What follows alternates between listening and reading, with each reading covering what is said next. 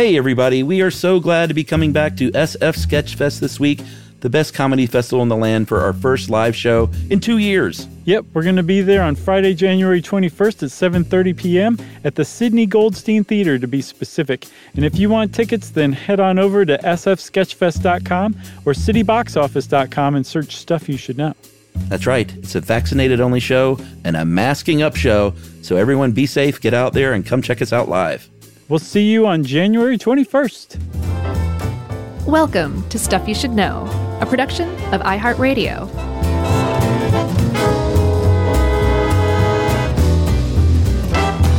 Hey, and welcome to the podcast. I'm Josh Clark, and there's Charles W. Chuck Bryan over there. And uh, Jerry was just here. She said, Peace out, suckers. and this is stuff you should know, of course. It was nice of her to log on to say goodbye. right. No, we're just kidding, Jerry. She's been busy lately. Yeah, That happens. it totally happens in this busy go go world of 2021, almost 2022. The double Boy. deuce. This year has just flown by. It really has. I think mercifully, because this is going to be part of the lost years when we look back, you know? Yeah, it felt like 2020 took 18 years, Right. and somehow 2021 has just like been in a snap. Yeah. I don't know what's going on. I, I don't think anyone does anymore, Chuck. So don't don't feel bad. Uh, can we shout out to the uh, people and sources that helped us along for this one? Mm-hmm. uh, well, our buddy Dave Roos wrote an article for uh, How Stuff Works. for this one. Ta-da! Uh, and was, I found a great article from Wired. I, I forgot how much I love Wired. That's from Mallory Pickett. And BBC News, ABC News, NPR Morning Dish, which is always a fun listen. Uh, National Library of Medicine here in the U.S. And then, as always, I feel like it makes appearance in every episode. JamaicaHospital.org. That's right. Surprisingly helpful. Yeah. Or maybe not surprisingly. Uh, I wonder, is it Jamaica Queens or Jamaica Jamaica? Oh, you know what? I was thinking Jamaica, Jamaica, maybe Jamaica Queens. Yeah. Should I Jamaica scene Jamaica Queens? My neighbor across the street neighbor has uh from is from Jamaica the country and I feel like a heel now because I was like hey that hospital website's great Pat she's like what are you talking about Yeah. She's like, okay, great. Yeah, Glad you like some random hospital website. Oh boy. So uh, we're talking today. You went and found some medical stuff. That's why you went to look at JamaicaHospital.org, I'm guessing, because we're talking about a really interesting condition and actually a few kinds of conditions that have something uh, unusual in common, and that is that the people who suffer from these conditions have blue skin. Blue skin. You heard it here first, everybody, even though this really first started hitting the presses in 2008. yeah I mean you didn't hear it here first this I mean this is all over the internet uh, but we're talking about not the Blue Man Group but the. Blue People Group of Kentucky uh, it's a family that is I guess it's pronounced Fugate mm-hmm. it's not Fugate No, that's Italian. He was from France. well that's that's a spoiler Oh, is it? I'm sorry. not I take it back, everyone. It, you know, it's not a spoiler, but for some reason, I, when I saw that the original uh, Martin Fugate was from France, from uh, I'm not sure what part of France, but I was like, huh, that's surprising. Mm-hmm. I was like, I don't know why it would be. Uh, yeah, he could have come from anywhere in the world and he would have been Sure. like a completely overlookable person. I think totally lost to history had it not been for the rare, um, rare ge- genetic mutation that he happened to carry with him. And even that wouldn't have gotten him into the history books, Chuck. Even that wouldn't have. Instead, it took Martin Fugate to happen upon uh, against all odds to have found a wife who he was not related to, who was a total stranger uh, from a totally different country, who also happened to have that same rare genetic mutation. And when the two get together, kapow! Blue kids start popping out. That's right. Uh, he came over from France to Kentucky, to the Blue Hills of Kentucky, ironically, Oh wow, I hadn't thought about that. in uh, 1820. And like I said, he was from France and he was an orphan, so he didn't know a lot about his his family as far as uh, whether or not any of them were blue. I guess. No, or if so, he wasn't. He wasn't piping up about it. Yeah, maybe he just kept it quiet. Uh, but he did marry a, a redheaded American uh, named Elizabeth Smith, and they headed on over to Troublesome Creek near Hazard County in Kentucky and set up a homestead there. And it is a, I mean, the one of the doctors that uh, from one of these articles said, you know, it's maybe one in a one hundred thousand chance that you had even have this genetic mutation. Right. And he said, but you know, once you start, I guess there's no other way to say it. Once you start inbreeding, which uh, can happen in the 1800s in the ruralness of Kentucky, he said that can go down all the way to like one in eight chance, and that's exactly what happened. Yeah, I was surprised it was even one in eight, but there's some little fluke of genetics that um, that you have to. That when you're talking about probability and genetics, it's a little more difficult than you know Yeah, half it's and not half. straight math. Yeah. Um, it- so apparently, Martin himself possibly had like a little bit of blue to him. Um, his wife Elizabeth had no blue to her. Um, she apparently had very, very pale skin and, and bright red hair. But when um, the two got together and those two genetic mutations donated um, their mutations to that specific gene, they, the kids that they had were uh, like um, irresistibly blue. Like there was no confusing. It's not like, yeah, Martin's kind of blue. Have you ever noticed? Maybe he needs to to breathe more deeply. This was like straight up blue kids. I've even seen them described as dark blue, not even a bluish hue or tint or tinge. Dark blue skinned children. Yeah, four of seven were blue. Uh, and it's funny you said that she was not the the mother was not blue tinted, but I imagine like before they knew about genetics and inbreeding, if he would if she would have been a little blue, that might have been a reason to get together. You know what I mean? No, I don't. Explain. Well, blue man happens to meet blue woman, and they're like, "Geez, there's another one like me." And you know, we've been sort of, you know, sort of embarrassing, and maybe we're cast out a little bit. So let's hitch our wagons together because there's probably nothing wrong with us having kids, right? Because medical science hadn't known that at that point. Right. It's a story as old as time, Chuck. But it was, uh, it was just complete happenstance, though. Right. Yeah. So, um, and I wonder also, like, it was significant to me that they pointed out that his wife, uh, Elizabeth Smith um, Fugate's skin was almost translucent. It was so pale.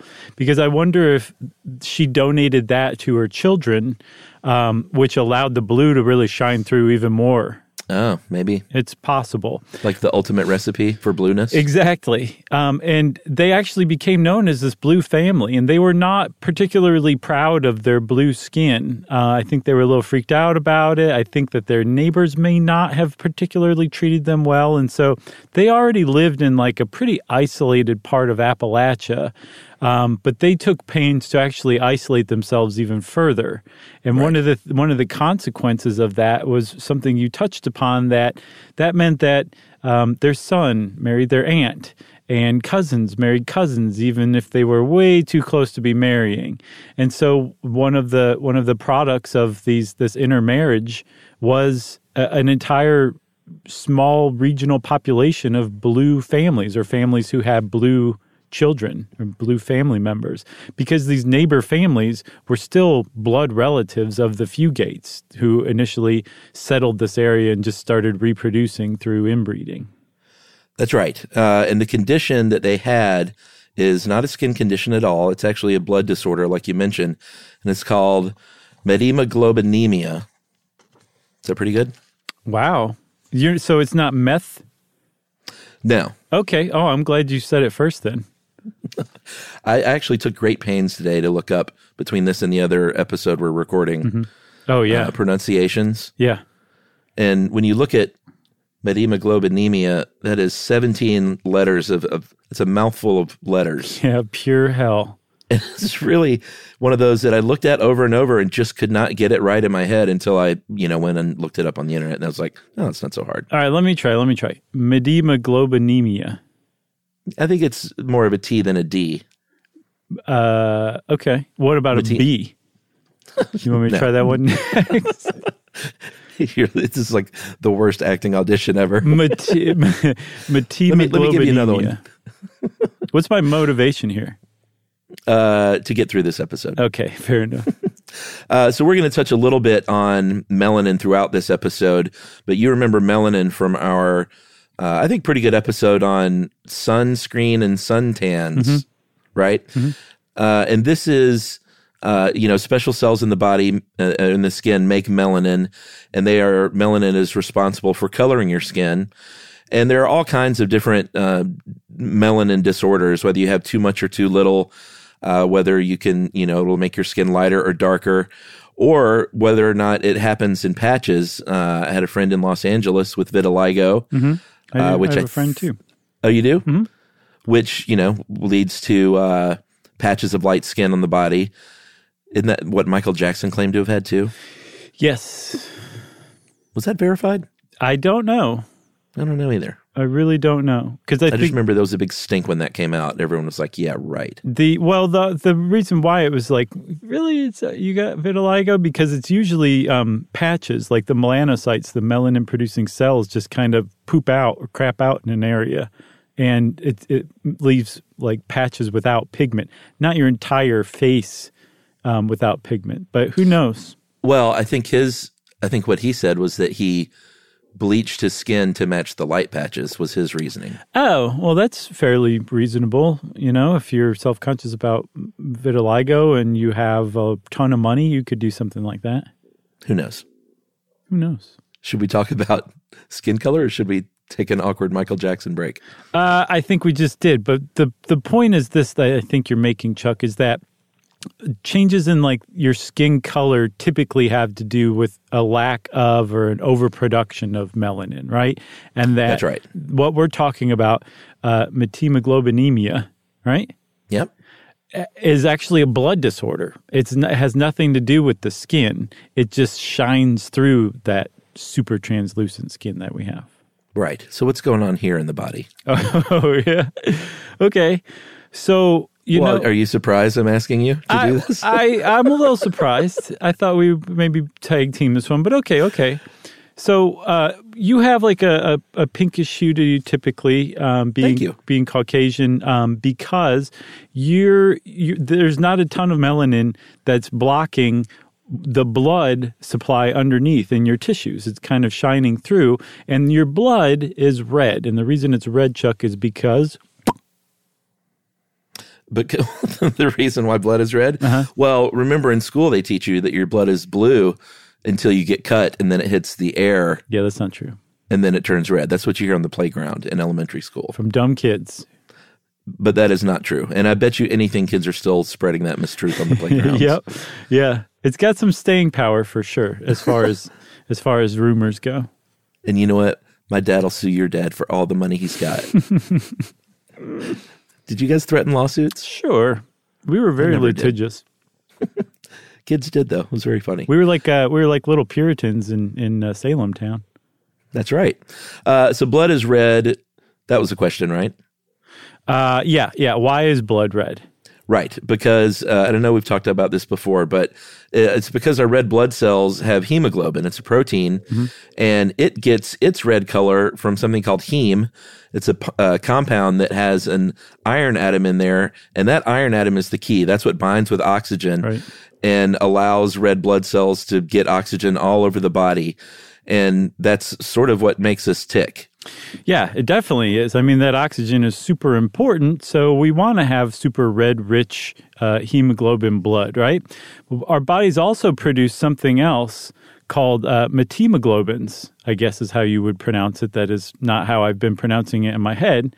But these methemoglobins are basically the same thing as hemoglobins, but they have a different kind of iron attached to them. The iron they have is it, it- like there's really no other way to put it. Well, actually, there's plenty of other ways to put it, but one way you could put it is that it's rusted. It's oxidized iron, which means that it's missing an electron that it would need to bind to oxygen, which means it's useless for transporting oxygen through the blood. So if you have a bunch of methemoglobin built up in your blood, your blood can reasonably turn blue. You also may have some problems breathing um, because you don't have any oxygen in your blood. Although that's not true. I'm sorry. You would be able to breathe breathe perfectly fine, but it wouldn't clear up necessarily the lack of oxygen in your blood because it's on a, a blood level um, rather than something to do with your lungs. Yeah, that was my one question because uh, doctor after doctor has confirmed that methemoglobinemia doesn't present any health issues. Yeah. But how can that be possible that your blood has is having trouble carrying oxygen through your body and it doesn't matter? I had a really hard time with that too, and the best I could come up with as far as a, an answer, which is not definitive, but the best I could mm-hmm. come up with is that there is a there's a threshold where your blood will turn blue, where you have enough methemoglobins in there that it's blue, mm-hmm. but not so there's not so many methemoglobins that you're actually having trouble with your oxygen in your body. So it can turn blue long before you actually like suffer from the effects of low oxygen. Um, do, does that make sense?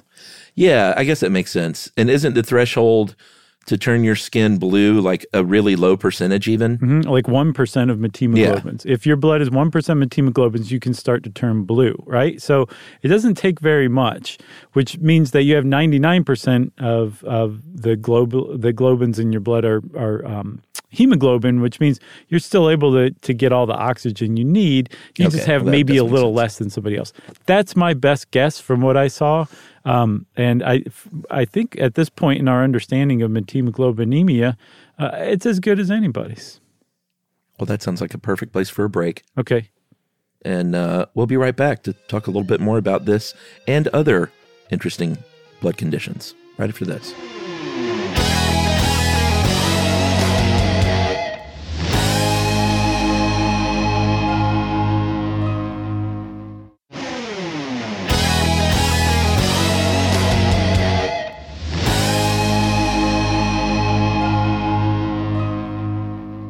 So, Chuck, we were talking about methemoglobinemia, um, and the reason, I, like, like I think one of us said earlier, that the body naturally produces these things, um, these metem- methemoglobins, um, but we also produce an enzyme that can convert excess methemoglobins into hemoglobin, and it's got a doozy of a name, which I just love. May I take this one?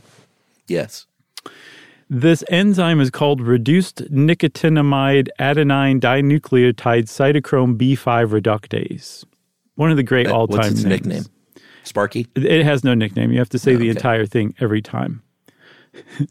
and so this enzyme, reduced nicotinamide adenine dinucleotide cytochrome B5 reductase, is actually capable of converting the iron from its um, ferric state in mete- methemoglobins into its ferrous state, which is capable of binding with oxygen, like the kind that's found in hemoglobin. So, for all intents and purposes, reduced nicotinamide adenine dinucleotide cytochrome B5 reductase is capable of converting methemoglobins into hemoglobin, and most of us are able to do that. But if you're like a fugate and you have that rare genetic condition where both parents donated that mutation to you and you develop methemoglobinemia, but there's some reduced amount of reduced nicotinamide adenine dinucleotide cytochrome B5 reductase, which means that that methemoglobins that you naturally produce are able to build up and accumulate in your blood. And when they do that and they they, they that's how you start to turn blue. That's how you cross that 1% threshold. That's right. And this is one of the uh, rare times where you can actually have a genetic condition that's uh, pretty easily solved. And in this case, it's just a pill. Uh, and the guy who figured this out uh, has a sort of an interesting story in his own right. His name is uh, Madison Coween or Cowine. Coween? I'm going with Cowwayne. Cowine? Coween. Coween. man. I'm going with Coween. C A W E I N. Coween. Although I like cow wine. That doesn't sound like it'd be tasty, but I'll bet it gives you a pretty good buzz. Uh, he was the or uh, he was the grandson of a, a pretty famous at the time poet out of Kentucky, uh, and Madison was the third of of the Madisons. And this is just a side note, um, very sad and interesting. His wife was poisoned and murdered by poison Oh no. in the 1960s, and no one was ever caught and charged with a crime. And it, it kind of remains one of Kentucky's, um, you know, sort of biggest cold cases. Wow, I did not see that one coming. Yeah, he and uh, his wife and this other couple were out drinking all night. Supposedly, like just got sloshed, So the and at a at a yeah, at a country club. Um, he Madison didn't even make it home. I think he stayed the night there, but the other man, uh, the the man from the other couple, drove his wife home. Um, apparently, just dropped. They had another nightcap, and she woke up dead. Well, didn't wake up dead. She died, and they thought it was just you know alcohol or some natural cause. But then they found these two like little needle pricks in her Wow. where they think she was, uh, I guess, given a shot to pass out and then poisoned. And I can't remember the poison. It was some sort of like acid or something. Wow. But yeah, really, really interesting. Neither here nor there as far as this goes. But that's the sad story of, of Dr. Madison uh, Cowwine's wife. Was he a suspect? Because I would have suspected him. I don't think so because he wasn't even there. Uh, That's the first thing I thought. But apparently it was pretty verified that he slept it off at the country club, I guess. Crazy. Because, Yeah. I mean, one of the things that he became famous for, if not the thing he became famous for, was injecting people with with some fairly weird stuff. I know. Isn't that weird? Yeah, it is weird. You're not buying it.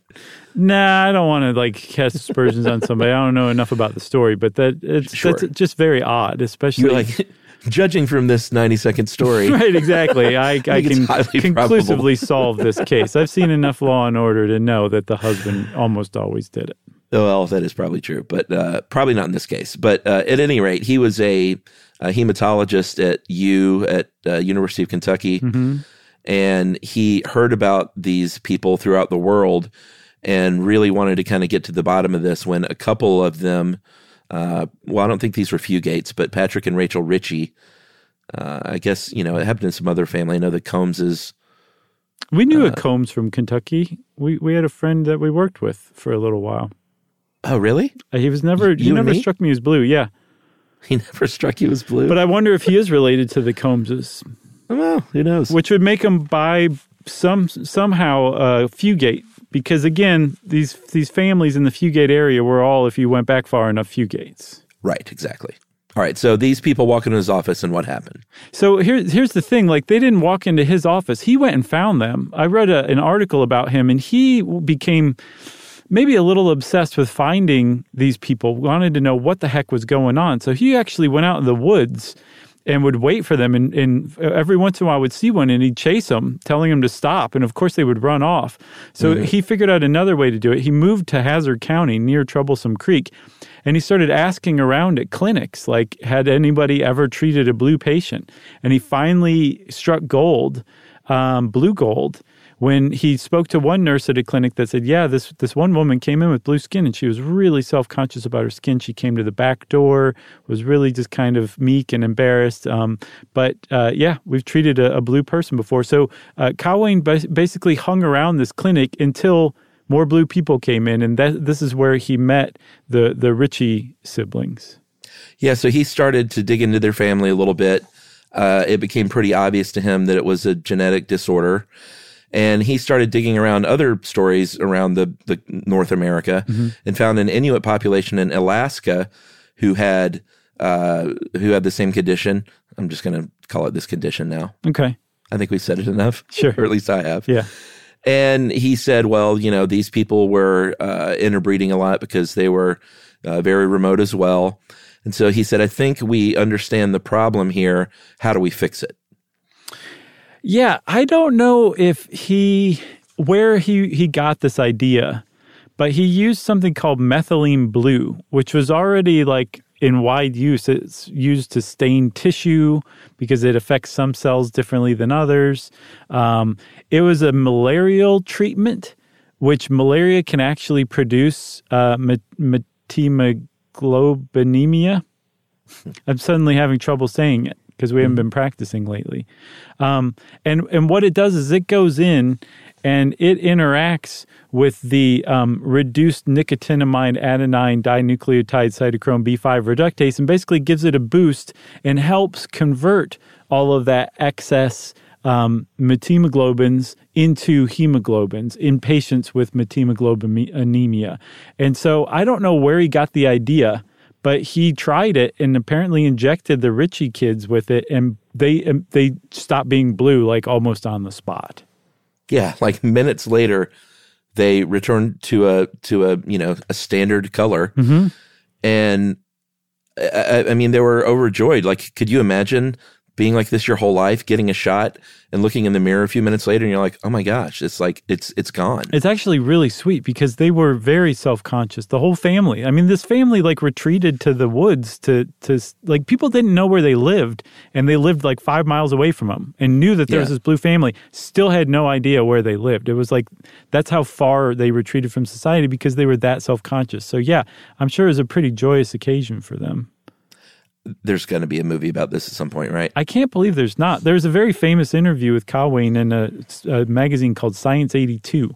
And there's Yeah. also a really famous painting that somebody did, and it was just kind of lost to history who did it. And I read this article, oh, I can't remember what it was on, but this person tracked down um, the the artist, the initial artist, and got to see like the original because it's been scanned so many times, it's really lost a step. But um, the original is apparently really something to see. Should we say the quote that uh, Coane had in that Science 82 art- article? Totally. He said, he said, and they walked in the office, he said they were bluer than hell. Very Kentucky. Yeah, totally. All right. So over time, uh, Fugate started moving away. Like some of the younger population of the family got out of Hazard County, and it's so hard not to make Dukes of Hazzard jokes. I've been just sidestepping the whole time. You've been doing really great. Thank you. Uh, but they started to move away over time, and basically, you know, that's going to stop the interbreeding, and that's going to make fewer and fewer blue babies. And as of 2012, I think some were still blue, but not today.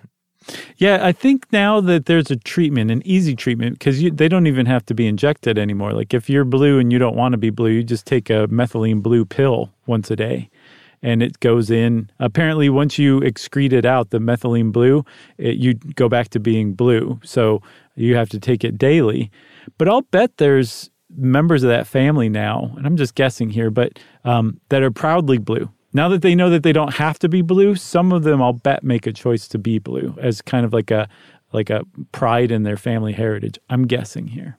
Well, the thing I saw that there was one, and that was the one in 2012 that was still blue. Like by choice. I think so. Yeah, just didn't take the pill. Gotcha. Wow, that's neat. but uh, but not today anymore.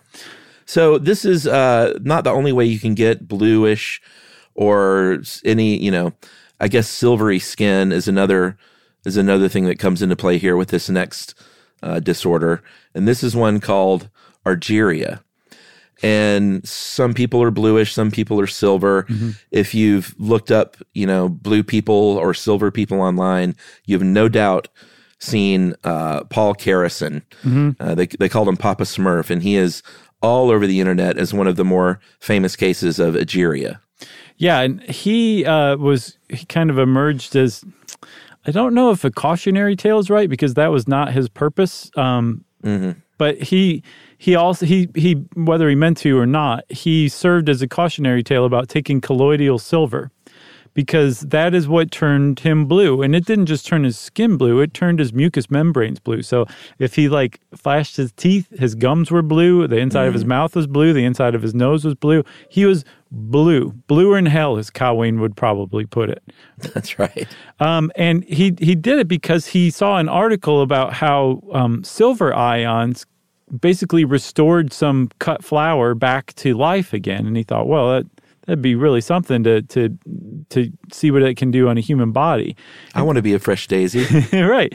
And he wasn't the only person at, at, at experimenting at the time. Like apparently for a while it was a over the counter drug and we've been using silver for a very long time.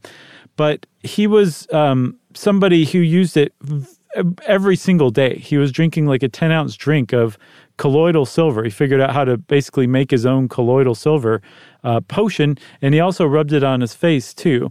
And so, in very short order, he started to turn blue because that is definitely a consequence of using uh, silver too much, of overexposure to silver. That's right. Uh, and this can happen if you work in like a silver mine or something. Right.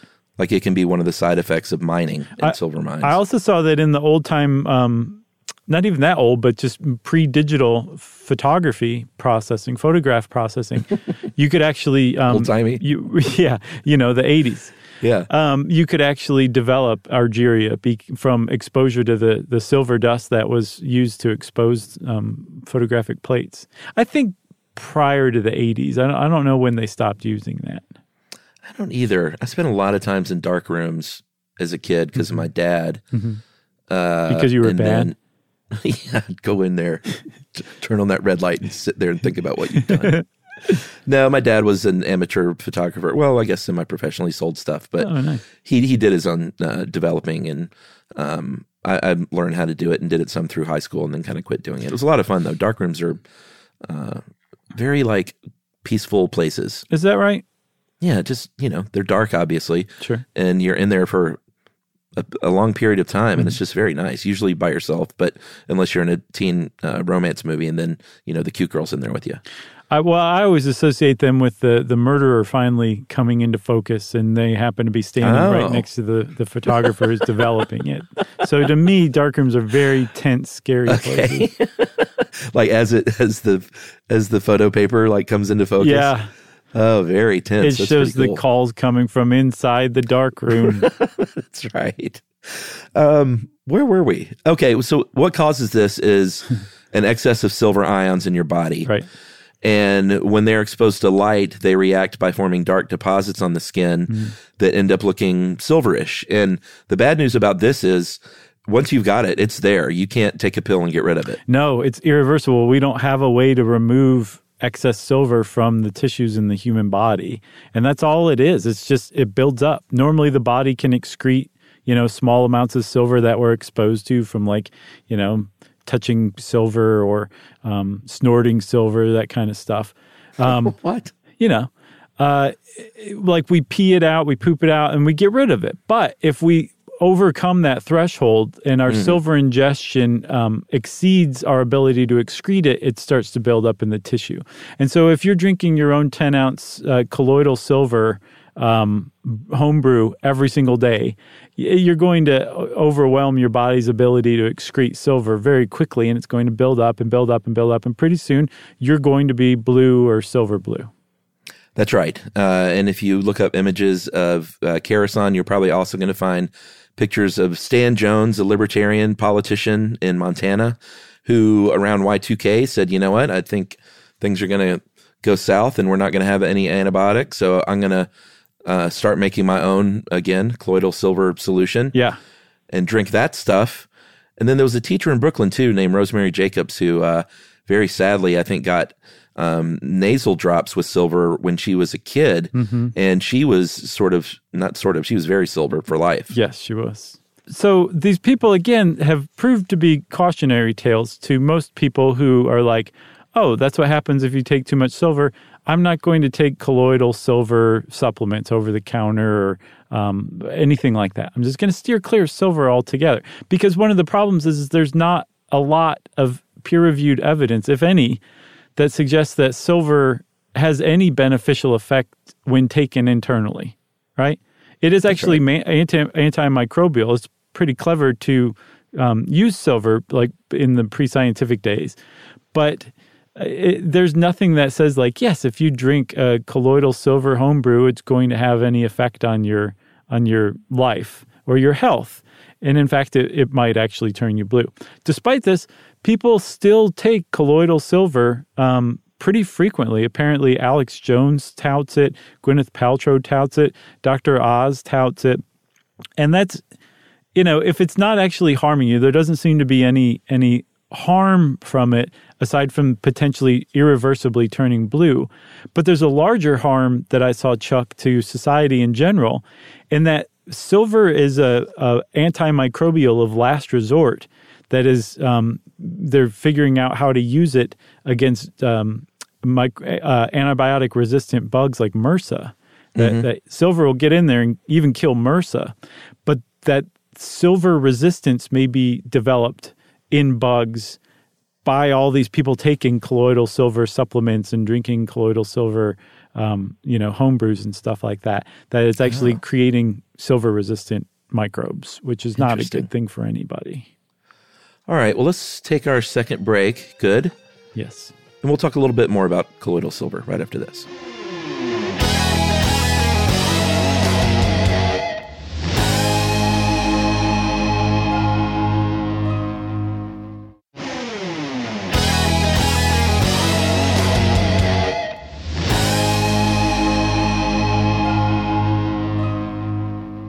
All right. So you mentioned earlier that uh, kind of in passing that colloidal silver had been used pre, um, you know, mainstream medical science coming on board, and it's really true. And they were kind of onto something in that, like you said, there were there are some antimicrobial properties. So people like Pliny the Elder, uh, Cyrus the Great, they both touted the use of silver. Uh, monks in the Middle Ages used silver nitrate um, to treat ulcers and burns, and it was used a lot. It's it, it's kind of in a way before we had real antibiotics, one of the first antibiotics. Yes. Um, again, externally, it messes up Yeah. microbes, and we're not exactly sure, even still today, what the mechanism is. The guesses are that it somehow penetrates the, the membrane of the of bacteria and prevents it from replicating properly, um, or it it, it, it, has, it does like some one two punches on enzymes that the, the microbes need to to survive, um, but that it it will leave your human skin cells alone. It just attacks microbes weirdly, bacteria specifically. Um, so yeah, it was like a, a early antibiotic, and it actually kept um, stayed in use for a, a long time. Now, nowadays, you'll find it in like wound dressings. Sometimes sutures will be coated in silver. Um, Replacement joints, artificial joints, will have some sort of silver component to it to pr- to protect um, against infection. Um, but f- we were using them internally for a really long time, up until the '60s. Even I think babies got like silver eye drops uh, when they were born, which I had not heard of until you know yesterday. I had neither. Yeah, silver nitrate uh, to prevent eye infections, uh, but then they found out it can actually cause eye damage and burn the skin. So they really worked on um, just sort of uh, what's the word I'm looking for when you make something less potent by mixing it with water, Dilute it. diluting it. Right on the tip of my tongue. You did it. No, you did it. So they learn how to dilute it, but the problem with diluting it in a formula is it wasn't an exact science. Like they didn't know exactly how much silver was still going to be active. Mm-hmm. And so, you know, you couldn't really use it as a medicine anymore because it was either too weak to do anything or it was so much that you risk turning blue. So eventually they just scrapped it as a medicine and said, I think in 1999, the FDA said, this isn't a medicine. You can't advertise it as such. Mm-hmm. So they said, all right, we'll just say it's a supplement Right. and just move it to the shelf, uh, you know, four feet away. And the FDA said, no. no. That and that's it. what happened. And you can still get this stuff. That's where, you know, that's why Gwyneth Paltrow uses it. Yeah. So, and I mean, like, again, it's one of those things where it's like, yes, it makes sense. Silver has antimicrobial properties. There's probably some microbes in your body you don't want. Um, so take some silver and see if it works. But again, there's just not any peer reviewed evidence that backs this up. That's not necessarily to say that it doesn't work just because there isn't peer reviewed evidence that backs it up doesn't also necessarily mean in the same breath that there's plenty of peer reviewed evidence that says it doesn't work. I'm not suggesting anybody take this stuff. I'm just saying there's not peer reviewed evidence to back up that it actually does anything. And if you do take it, again, you risk permanently, irreversibly turning blue. Yeah. And, and I should point out, I don't know anything about Gwyneth Paltrow's current usage, but this, uh, her appearance on Dr. Oz in 2013 uh, was when she touted it. She, she may have given it up. Who knows? Who knows? Um, Paul Karason never gave it up, though, Chuck. He died in uh, la, la, la, 2013 as well, same year that Gwyneth Paltrow outed herself as a silver user. Um, and Paul Karason, uh, he apparently used colloidal silver, that homebrew he made, up until the end. Like he never stopped, even though he apparently retreated from the public eye because he was tired of being treated like a freak or a weirdo, um, and had some rough years toward the end. Apparently, after he, he went public, but he still kept up with the colloidal silver. Although that doesn't seem to have been linked to his death, he was also a really heavy smoker for many years, and he suffered a, a heart attack and a stroke. Yeah. uh, I mean, I guess his point was probably, well, I'm already blue. Yeah. Like, why stop now? Can't get much bluer. So, uh, what else you got? Well, I just thought we'd wind it up with this little uh, kind of sidebar. Uh, I can't. This doesn't really have anything to do with being blue or silver, but I thought it was an interesting find that uh, th- they basically determine uh, there's something called repigmenting that has happened to people uh, to go uh, their skin both darker and lighter. That has nothing to do. They, and it's funny. This article kept calling it intermarriage. Um, what they mean is, you know, Eater, eater. yeah. what they mean is having sex and having babies uh, of two different skin colors. But they keep calling it intermarriage, which I guess is, uh, you know, very sweet. It's just such a lovely way to put it. it is. Uh, but they know that repigmenting happens regardless of uh, intermarriage. But what they found recently is that this has happened a lot faster than anyone thought. And we're talking about 100 generations.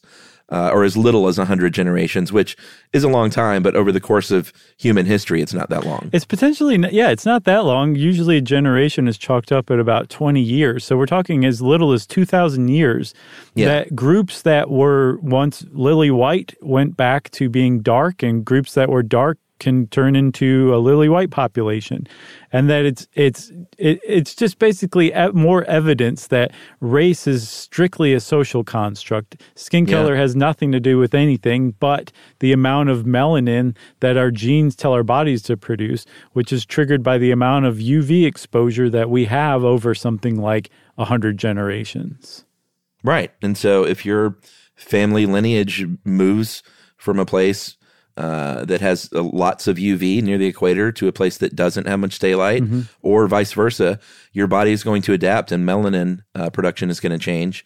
And over time, your entire family's skin color can change. Yeah, because we actually need UV, right? But we just need a certain amount of it. If you have too much, you can get skin cancer. Apparently, it can uh, have uh, reproductive issues. If you get too little, it can also have issues on your bone because we use UV to produce vitamin D, which we use for, for strong bones bone density.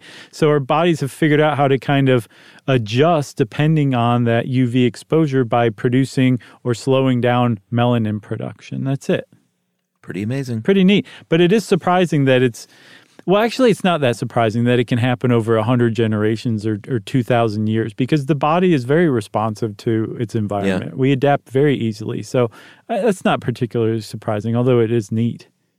Yeah. I mean, it surprised the scientists. I think they just thought it, it was quicker than they anticipated. So if you're a racist, just stop and think that somewhere down your family line there is a white person or a black person. Haha. Or in the future. yeah, that's true. That's right. So take that. Uh, you got anything else? I have nothing else. All right. Well, if you want to know more about blue people or colloidal silver or pigmentation, go start reading up on it on the internet. Uh, and thanks again to all the great sites that you found in putting this really good episode together, Chuck. And since I complimented Chuck's episode putting together skills, it's time for listener mail. I'm going to call this uh, one of the many thanks we got for the M, not NRA, but the the mRNA episode. Right. Uh, this is one I think for both of us, like we were super stoked to do, and like in, in retrospect, very proud of. Yeah. You know, We're stoked, we were super stoked, not just stoked, brah. stoked plus. There's no way to say stoked without sounding like the, a bro. No, no way at all. That stinks too, because I'm not a bro, but I do like saying stoked. That's fine. Just say stoked. Be loud and proud like the last remaining blue Fugate. So this is from Mark, and it was a really long one that I'm gonna just sort of summarize the first part. Uh, is that Mark works in healthcare information technology and had a rough go of it over the past couple of years, like so many people, um, working uh, alone and uh, listening to our show, which he said helped quite a bit. Uh, losing some close friends to COVID, Man. and uh, seeing all this up close and personal. So, Mark had a tough time. So, he says this uh, after working for almost two years uh, on the COVID 19 problem, the last thing I wanted to hear was your podcast about mRNA vaccines. Understood. Uh, when I saw the topic pop up on my player, took a deep breath and decided to listen anyway. I knew almost everything you shared on the podcast, but became enthralled in the recap of this amazing story. Uh, to my surprise, I was again brought to tears with a recognition, uh, one that you two share, of these brilliant helpers who use their gifts for the benefit of all humanity. At the risk of making you blush, uh, you two are part of those helpers. You presented this mRNA episode with a childlike curiosity and relatable simplicity that anyone with doubts on taking the vaccine would reconsider. Uh, I can't believe that I have to say this, but facts help, and fact sharers are helpers. Uh, I might also add that letting go of any biases to let your curiosity curiosity take hold is heroic. Uh, and that is from Mark. And boy, I'll, I'll, I'm going to read that one another hundred times today. yeah, just print it out and fold it up and keep it under your pillow. Yes, thank you, Mark. He wanted his uh, last name to be withheld, but appreciate Thanks, the work Mark. you've done, Mark, and hang in there. Yeah, same same to you, Mark. And um, that was very high praise. Thank you very much for it. It means a lot to hear something like that. Um, one other thing, though, Chuck, that that Mark reminded me of, that people with methemoglobinemia actually can blush blue. Oh, so they get bluer? Yeah, isn't that neat? I guess that makes sense. Thanks for that too, Mark. Even though you had no idea you're setting us up for it, you did. So you're just That's right. basically a an altogether great person. If you want to be a great person like Mark and write in to let us know whatever you want to let us know, we want to hear from you. You can wrap it up and spank it on that bottom until it's blue in the face and send it off to stuffpodcast at iheartradio.com. Stuff You Should Know is a production of iHeartRadio. For more podcasts iHeartRadio, visit the iHeartRadio app, Apple Podcasts, or wherever you listen to your favorite shows.